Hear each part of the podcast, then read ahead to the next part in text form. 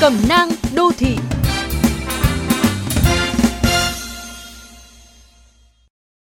Các bạn thân mến, trở lại bình thường sau dịch, từ thói quen trong đời sống sinh hoạt cho đến lao động sản xuất đều cần thay đổi để chung sống an toàn với dịch bệnh.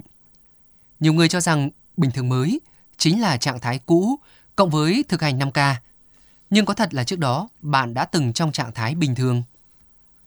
Trước dịch có rất nhiều gia đình chia ca để ăn cơm, ba bốn thành viên mà mỗi người ăn một lúc vì giờ giấc lệch nhau.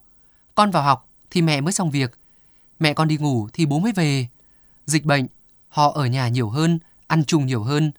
Và giờ khi dịch bệnh được kiểm soát, ai nấy trở lại guồng quay của mình, vợ chồng, cha con nói chuyện với nhau chủ yếu bằng bàn phím.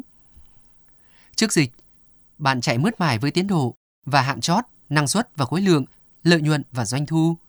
Giãn cách xã hội, các chỉ tiêu tạm thời được điều chỉnh hạ bớt, nhưng giờ không thể trì hoãn được rồi. Trong đà phục hồi, nhiều công ty cố bù đắp mất mát vừa qua, nhân viên lại ngập đầu ngập cổ. Trước dịch, bạn bật dậy buổi sáng như một cái lò xo, quáng quàng chuẩn bị, lao vào đám tắc đường. Có khi chẳng kịp ăn sáng, bữa trưa thành bữa xế. Giãn cách, bữa ăn đều đặn hơn, dạ dày có vẻ cũng êm hơn. Nhưng bây giờ sự giam giáp đúng giờ lại khiến cho những điều trên quay trở lại. Những tác động khủng khiếp của dịch bệnh khiến nhiều người ao ước mọi thứ trở lại như xưa.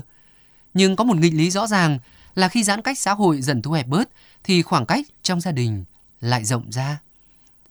Vì thế, một cách sòng phẳng, nếu hỏi người thân rằng có mong trở lại trạng thái cũ của gia đình như trước hay không, câu trả lời chưa chắc như bạn tưởng.